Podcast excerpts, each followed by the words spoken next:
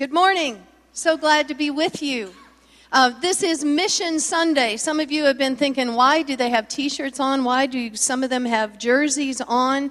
The mission team had asked us to dress with appropriate gear for the team or the ministry or the area of service that we support.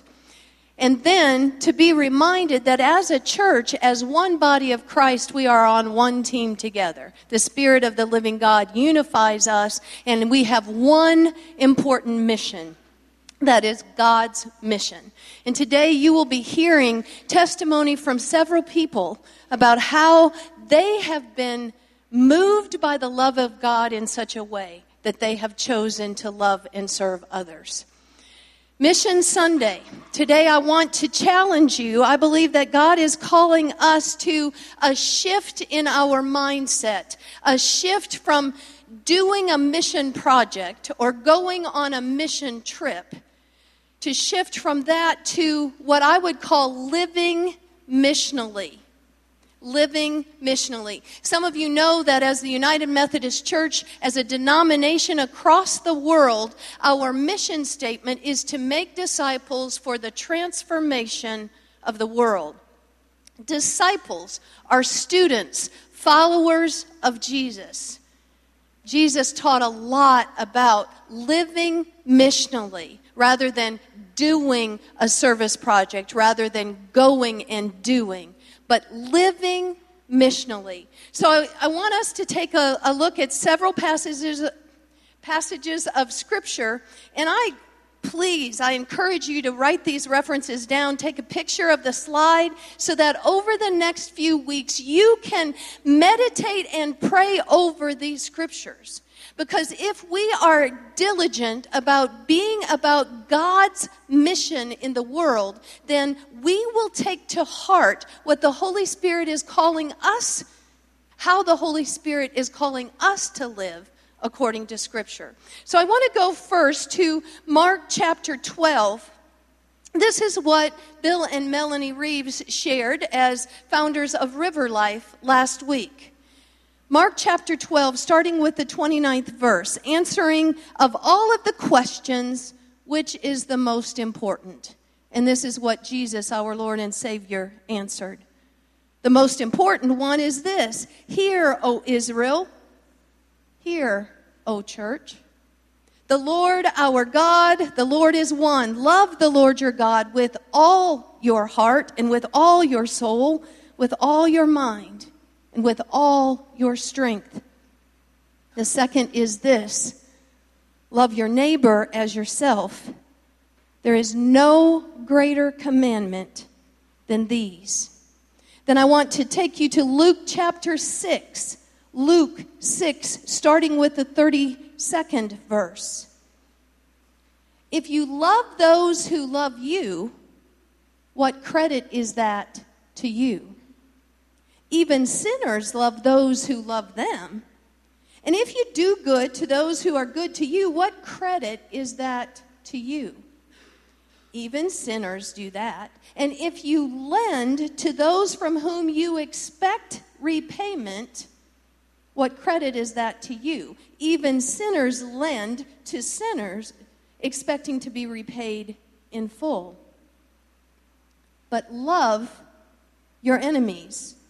Do good to them. Lend to them without expecting to get anything back.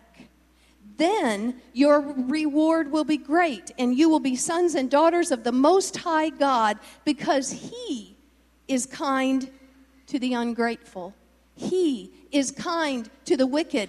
Be merciful, just as your Father is merciful. Move on over to Romans 12. Romans 12, therefore, I urge you, brothers and sisters, in view of God's mercy, to offer your bodies, your whole selves, to offer your lives as living sacrifices, holy and pleasing to God. This is your spiritual act of worship. Do not conform any longer to the pattern of this world, but be transformed by the renewing of your mind. Then you will be able to test and approve what God's will is, his good, perfect, and pleasing will. For by the grace given to me, I say every one of you, do not think of yourself more highly than you ought, but rather think of yourself with sober judgment in accordance with the measure of faith God has given you. James 1, starting with the 22nd verse.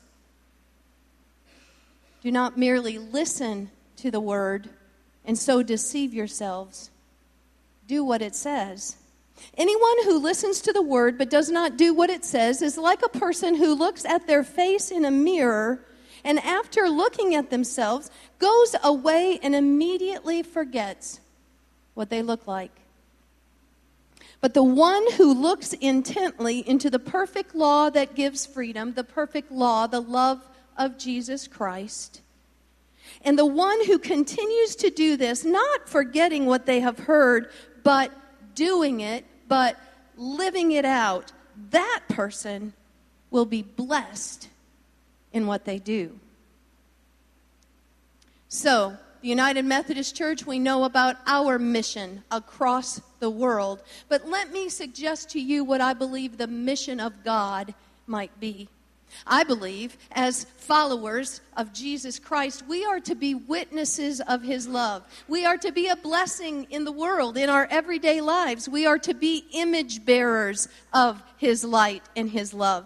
We are to be loving and serving others and living in such a way that other people might experience the hope that Jesus Christ brings. I want to call it side-by-side living. Side-by-side living in our homes. Sometimes, my friends, that's the hardest place to share the love and light of Jesus Christ. Side-by-side living in our homes, at school, on the soccer field, at the football field, at church, and in our community. I want to suggest to you that missional living is cruciform love. Cruciform, the definition for that is to look like the cross. To me, that word sounds like crucifixion and transformation combined. Think of what we've been singing about. Think about how the cherub started us off this morning. I am so glad that Jesus loved me. It starts from God, our Heavenly Father, sending Jesus to earth, our help from heaven, his unconditional love to us from heaven to earth. And it's all about our believing it, believing that God loves even me, believing that God loves us, receiving his love in such a way that we become rooted and grounded and established in his love, that we can't help but share it with others.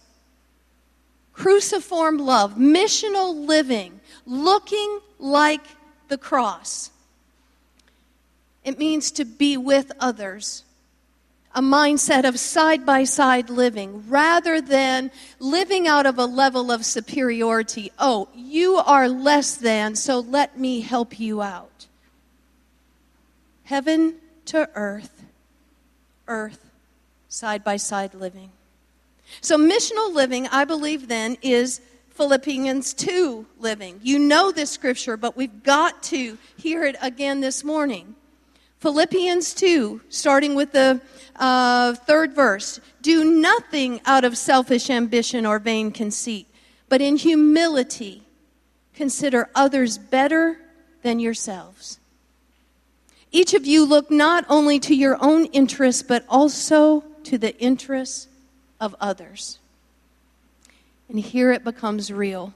Your attitude, or I would say our lifestyle then, should be the same as that of Christ Jesus.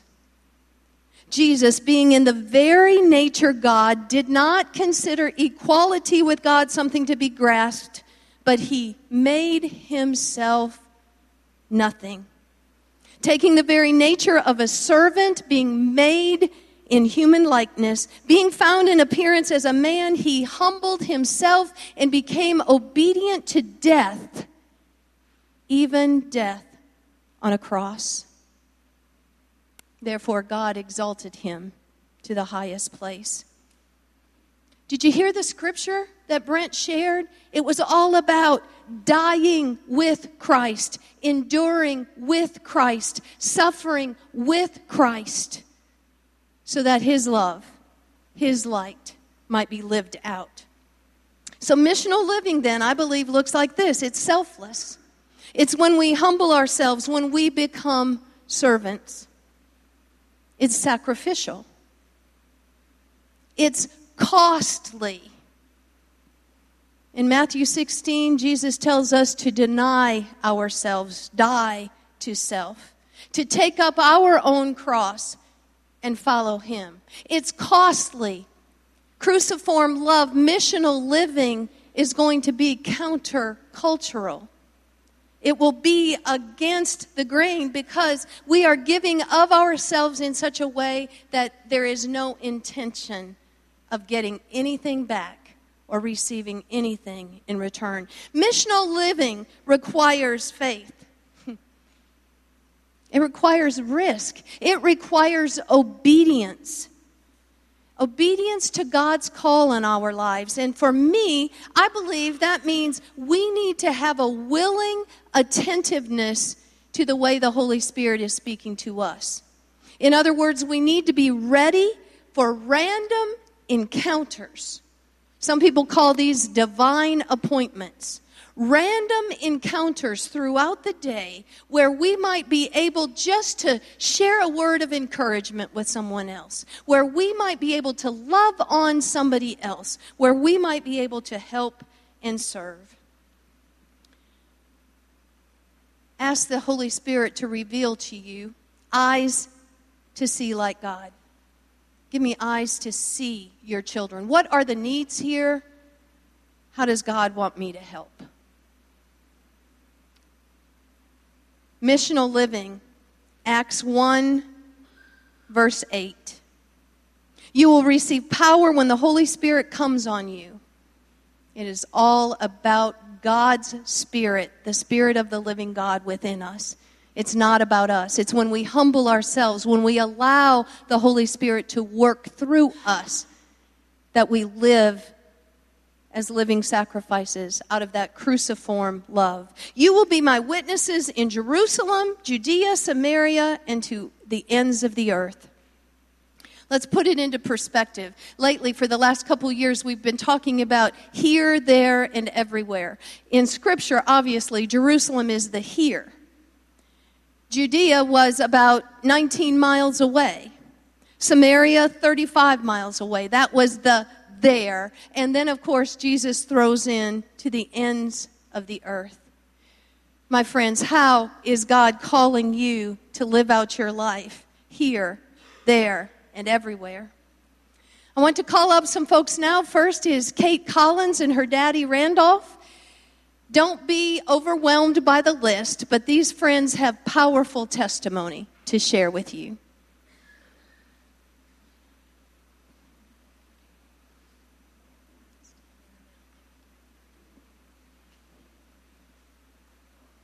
I went to kids.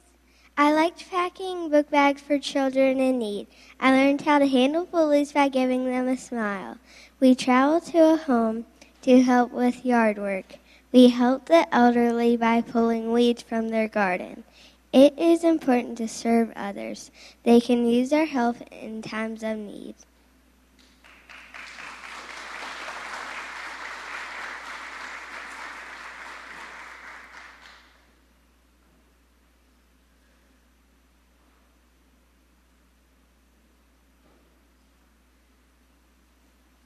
Okay, so over the summer on choir tour, I had a chance to go to Refuge of Hope and work over there.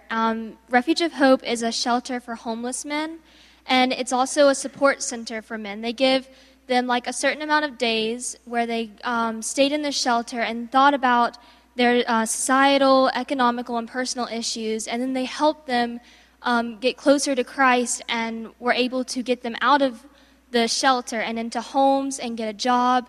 And I went over there and we helped clean the shelter. We pulled out weeds, and through all that, my motivation was God's love. God's love and my love for helping people and my compassion for helping others, but mainly God's love and the Holy Spirit. And just what's easy is easy to think about ourselves a lot. It's easy to say, like, if I do this for that person, it's going to make me feel good and it's going to make me look good. But when we have the Holy Spirit in us and God's love in us, helping people becomes more automatic, and we don't think about ourselves more. We think about, if we help this person, we get nothing in return, and that's what we want to think about. It's difficult to stay motivated, especially when you're pulling weeds and really hot weather for like 3 hours. But just staying motivated and thinking, what are you there to do? What are you there for, and who are you there to do this for? So just thinking all that really helped. It changed my life because it opened my eyes to see how blessed I am. A lot of the times we don't get to sit down and like thank God for everything that He's blessed us with. But when you see something like that, it really changes your vision of things. It was exciting to and encouraging to help others. And that makes me want to help others more, because seeing that and just, it really opened my eyes, and I want to help people more. And I learned how much you can change and make someone's day, and not just their day, but their whole lives. We went over there, and someone's job is to pick weeds out of that yard. And just for them to come there, and we were already doing it, they didn't have to do it that week. And just knowing that we could change that just for a split moment, it really just makes them feel good, and that's what we want. Or cleaning the walls of a shelter. Like, I know that nobody in here probably, that's not their big focus right now, like cleaning someone's shelter. But like, to them, to go into their home that night and to see it all clean, like, that probably meant the world to them, just that we changed that for just a split moment. And I think that everyone's goal when they help someone is to leave something better than they found it, to walk into some place and realize that this needs changing, and to be that change. We need to be that change in the world, and we as Christians need to go out and serve, because that is what Jesus calls us to do, and we need to be the light in the world to people, and to set an example of His love. You know, we can walk into some place and be the Holy Spirit in their lives, and to help them meet Christ. And that is so important, especially to some people who have never been able to like be close to God. We can be that person to them. Just helping others through love and serving. I think that's a big part of mission work. And even to go out and, you know, like clean someone's yard, your neighbor, that's mission work. A lot of times people feel like they have to go across the country or go around the world. And yes, that's great, and that's so important to do, and we need to think about stuff like that. And if you are able to, you know, take every opportunity that you can to do that. But even someone in your household, like if you help them, that is mission work. Helping your neighbor, that is mission work. Helping someone in your community, that is mission work. And we as Christians are called to do that. So that's what I've learned over the summer. Thank you.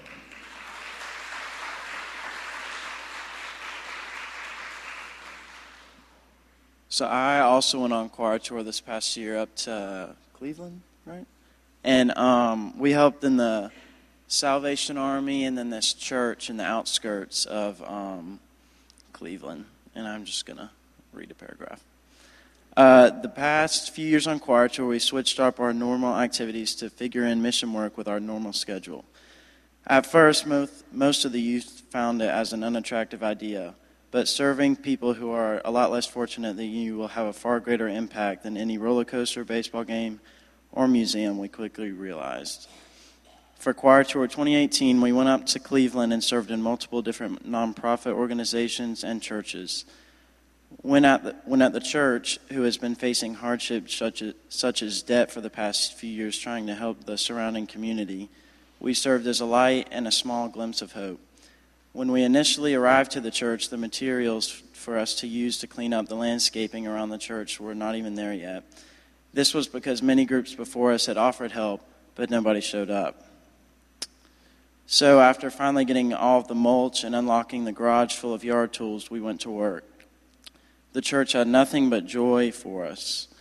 On top of drastically improving the landscaping and the physical condition of the church, we connected with the locals who would walk by and ride their bikes. The pastor was so thrilled that he would watch some of our youth play with the children on his phone through the security cameras because he couldn't be there. One of the major problems the church had been facing was connecting with the community and showing people that church is for everybody and not just for one group. Our church ended up encouraging the children, playing with them, and connecting with them. This was bigger than any landscaping or physical work that we could have done. In the end, I think as a group, we learned that mission work is bigger than yourself, and not everything will turn out how.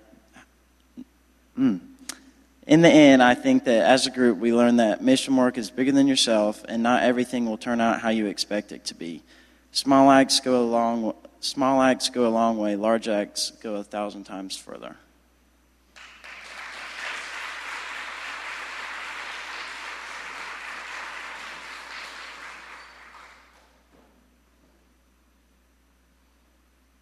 All right, so I'm going to talk about our Sunday school class. So as a Sunday school class, we've made missions and serving a part of who we are. I'll give you a few examples here, from packing meals this morning during the Sunday school hour to working in the warehouse and doing meal service at Bridging the Gap, construction work at Serve Coweta last month, sponsoring children from the Joy Tree at Christmas, and then also making it our annual class social to go shopping for these children together, caring for shut-in families throughout the year, and even later this month we'll be serving dinner as a class at the Ronald McDonald House in Atlanta. So as you can see, missions is a part of who we are. We find that it is important to be the hands and feet in the body of Christ to those outside these walls. And also, I wanted to share a few quotes from my classmates that I had them pull together. So here's just a few quotes of why we serve. I serve because there is a need. I serve with my classmates because we can do more together than I can do alone.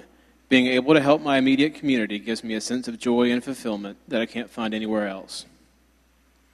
I enjoy serving because of the opportunity to help those in need, both physically and spiritually.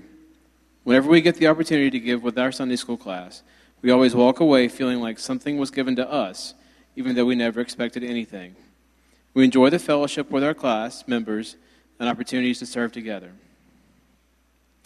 And if we want people to know Christ the way that we do, we can't just sit inside and expect them to come to us. We have to leave the four walls of the church and be the church. In order to represent Jesus Christ, we have to represent his love to the world. It is important to me not just to fill a bag for Christmas or write a check, but to go and look my brothers and sisters in the eye, talk with them, pray with them, love on them the way that Jesus showed us. He didn't just sit in the synagogue and preach. He left those four walls and acted.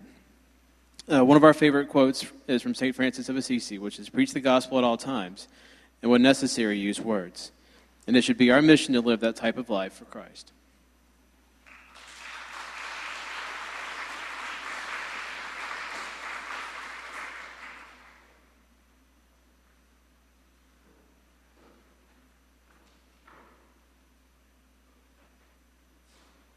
Good morning. I'm here to talk to you a little bit about my experience with the Zoe program in Kenya. I was drawn to this program from the very first time I heard about it. The unique empowerment design was something that I wanted to be a part of. When we got to Kenya, we visited with the Zoe office, three of the empowerment groups, and we got to go to a training meeting while we were there. The first group we saw was about 2.5 years into the program, and we're going to be graduating this December. They were doing amazing. The second group, the Peace Preachers, which is the group that our church supports, they were just finishing their first year, and they were also doing amazing. The last group was their very first time meeting, and they were the group that I was the most concerned about meeting. They were still in the presence of hunger and in need of clothes and hopeless for the most part. When they walked in, we met at a church, and they had gathered them together. They had been recommended by some of their community leaders, and they all came together. And when they walked in, many of them looked sad. They kept their head down. They wouldn't make eye contact with us. In about an hour, we went through this whole process of them sorting them out to find out who was qualified for the program, to tell them what the model looked like, and to just provide the information that they needed to know whether or not they were going to be able to participate in this program. They were left alone for a few minutes to elect leaders, which they do on their own. The children themselves actually do it. They elected their leaders, they gave themselves a name as a group, and they selected a community leader to be a mentor for them. All of this happened literally in like an hour. When we went back in, those faces had changed. I saw lives transform right before my very eyes, literally in an hour. Just because they had been given the information that they needed to find hope.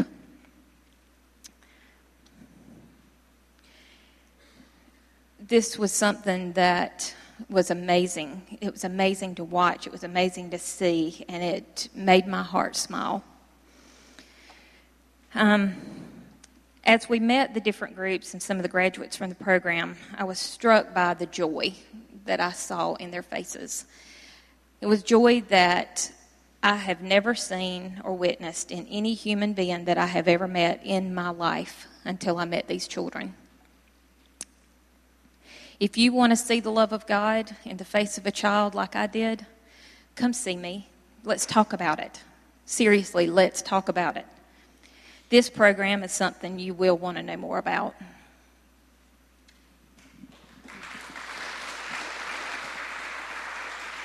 So I just want you first to just think in your head the name of a child that is special to you personally.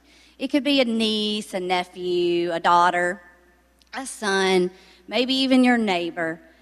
But then I want you to think about, the hopes that you have for that child. You want them to be educated. You want them to be employed one day, hopefully, be a responsible citizen, and then I want you to think that everybody that takes care of that child dies, or they're incapable of taking care of those children. And that's what Zoe is about. It's about taking vulnerable children who have nothing, their parents are gone or can't take care of them for some reason, and Zoe gives them hope.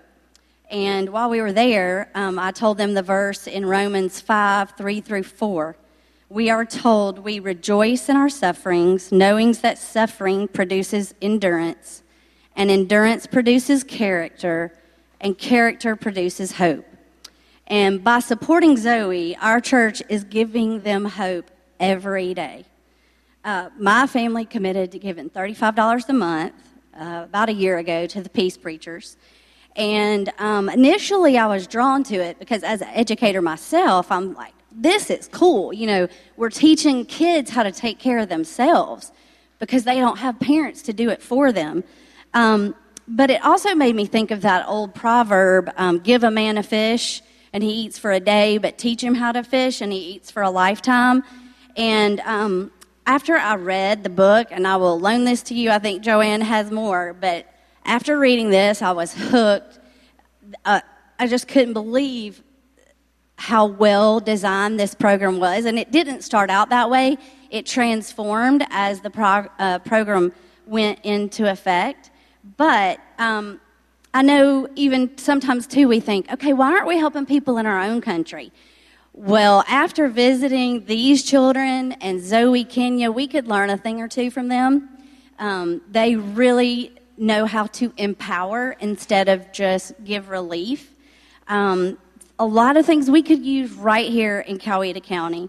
But like Julie said, the joy that these children exude because of the support from our church is just, it's exhilarating. The Zoe Peace Preacher group that our church supports told us that we were like their mothers and fathers because they didn't have real mothers and fathers to give them what they needed and help them learn about what you or how you're supposed to live. And so just that $35 a month that we give is amazing. These children own businesses. They help their own community. They're giving back. And then they support possibly 3 or 4 people in their own household. And these kids are 19 years old and younger. And I have a 17-year-old, so, you know, it just really hits home. But I've never been on a foreign mission trip until this year, so I also went to Guatemala in February with my husband and 2 kids. And it was different than Kenya. We built a house in 3 days, which is totally amazing for people who have no construction experience. But this was life-changing for this family, a mother and daughter, because it provided them with the basic need of shelter. But both of these trips were very different, but they were both very worthwhile. And in Matthew 5:16, we're told to let your light shine before others so that they may see your good works and give glory to your Father who is in heaven. So please consider supporting a mission project in this church, whether it be packing meals or Serve Coweta. But just think, I want to challenge you to think how you can show good works to honor your Father in heaven.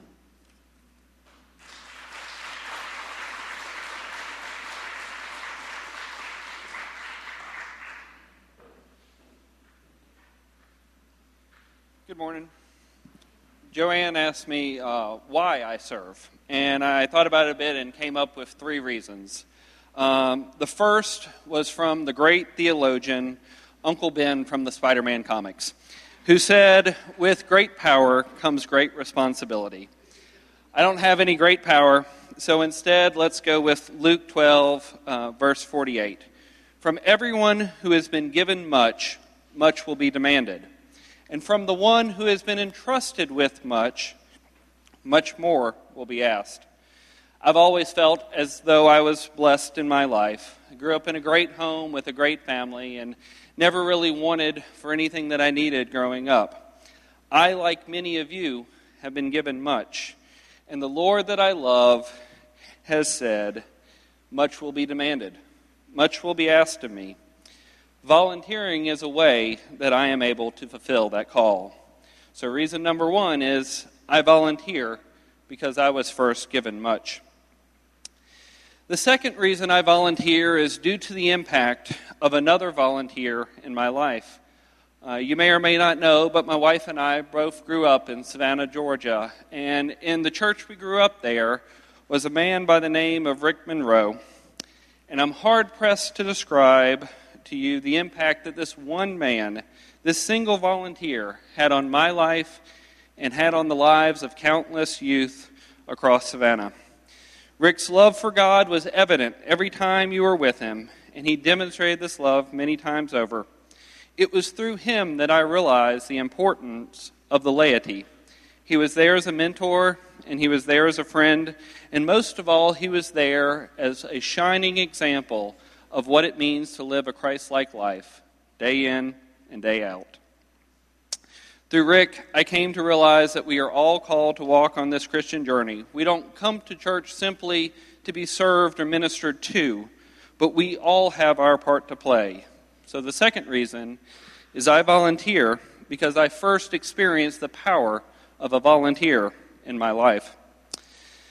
My final reason for volunteering comes from the Gospel of John, chapter 13, and in that chapter is the story of Jesus washing his disciples' feet. Knowing, what we know now, it's not overly surprising, but to the disciples back then, Jesus, who the disciples' feet were dirty, they were muddy, who knows what they had stepped in on the road. In short, they were probably pretty disgusting. And Jesus took on the role of a servant, not a master, not a king, not the Son of God, but a servant. And he wrapped his towel around his waist, and he bent down, and he washed their feet. Peter was utterly shocked and said, "Lord, are you going to wash my feet?" And when Jesus told him yes, he doubled down and said, "No, you will never wash my feet." This is how shocking it was to the disciples.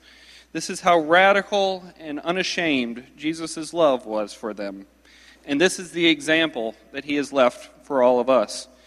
We are to serve others, be that the babies in the nursery downstairs, the kids in Vacation Bible School, the youth on choir tour, or adults in Sunday school. We are called to serve the other people in this church. And even more than that, we're called to serve the people in this community, and indeed the people to the ends of the earth.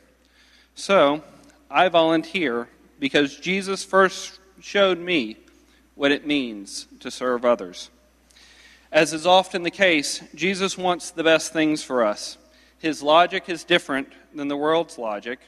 The world tells us that it's all about us, and Jesus tells us it's all about the others.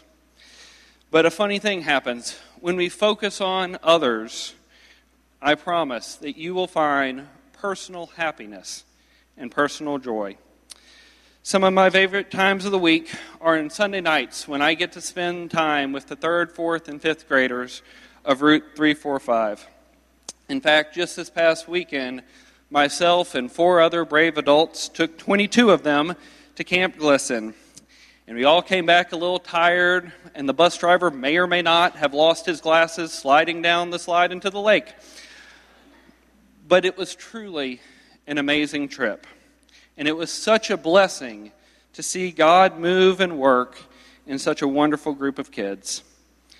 It's easy to think that you're only one person. How much can you really do by just yourself?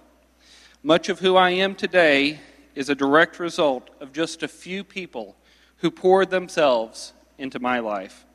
You can be that person to someone else. You can be to them who Rick Monroe was to me. You can be Jesus to them. Don't forget, the reason that we are all here is due to the actions of a single individual from Galilee who showed us a better way to live. Thank you.